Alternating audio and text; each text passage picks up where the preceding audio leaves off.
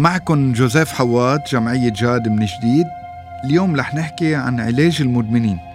كيف بتصير الأقسام العلاجية وقديه عم ننجح أهم شيء بعملية العلاج؟ العلاج بيرتكز على نقطتين كتير مهم العلاج الطبي والعلاج النفسي. العلاج الطبي كتير هين والكلهم بيعملوه يلي هي عملية الفطم آه، ممكن نحطه ست أيام 10 أيام 15 يوم شهر ماكسيموم بالمستشفى. الكور بنعمل له فطم نعزله عن المادة. وهيدي معظم المدمنين بيعملوها.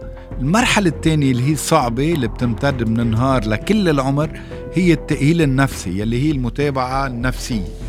معظم دول العالم بلشت تسكر مراكز العلاج الداخلي لقت ما فيها نتيجة عم نحطه سنة ونص بمركز العلاج الداخلي. هو جاي من الداخلي راجع على البيت عم بيوقف يرجع يتعاطى كأنه ما عملنا شيء. عم بضيعه سنة ونص من حياته مرته عم بتروح للدعارة الأولاد عم بيربوا بالشارع هو عم بيروح ويخسر وظيفته. لقوا إنه الكلينيك يلي هي المتابعة اليومية هي أهم من مركز العلاج الداخلي.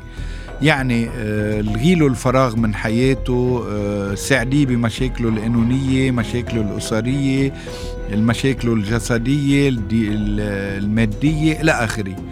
العلاج الطبي آه، مصل مراقبة ضغط تخفيف تدريجي للمواد اللي تنعمل بمحل متخصص بناس professional متخصصين بهذا الموضوع. ما فينا نعملها بالبيت.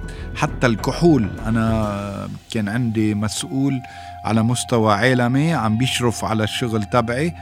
شاف إنه مريض ألكول أعطيته الدواء ومرقته على اللجنة تبع الكحول الحكمة اللي بتشتغل. قال لي أخطأت وسقطت بهذا الفحص لأنه مدمن الكحول لازم يكون بده مراقبة ست سبعة أيام عشرة أيام بالمستشفى. قلت له المخدرات نحن بنحوله مستشفى. قال لي لا حتى مريض الكحول عمول search علمي وفوت شوف. ممكن آه، يوقف قلبه ممكن شريان يبج ممكن آه، يعمل ضغط إلى آخره. فاذا العلاج الطبي يلي هو ست سبعة أيام عشرة أيام ممكن يوصل لشهر. والتأهيل النفسي يلي لسنة ونص ممكن يمتد لكل العمر. اليوم مدمن المخدرات. بيكون عنده ميول على هيدي المادة يعني الأشخاص اللي بيجربوا المخدرات بيكون عندهم ضعف وخلل نفسي بمكان ما. مش بالضرورة يقعد سنة ونص بمركز داخلي المهم إنه يكون في متابعة نفسية مضبوطة للشخص المناسب. ممكن ياخد دواء مثلا في أدوية عالميه مشهورة بيستعملها مدمن المخدرات كل العمر بدل عليها. ممكن يتوقف تدريجيا ويكون آه، هيدي الأنسب لعلاجه. رح نرجع نحكي آه، بعد حلقة علاقة المخدرات والإرهاب. كونوا معنا جوزيف حواد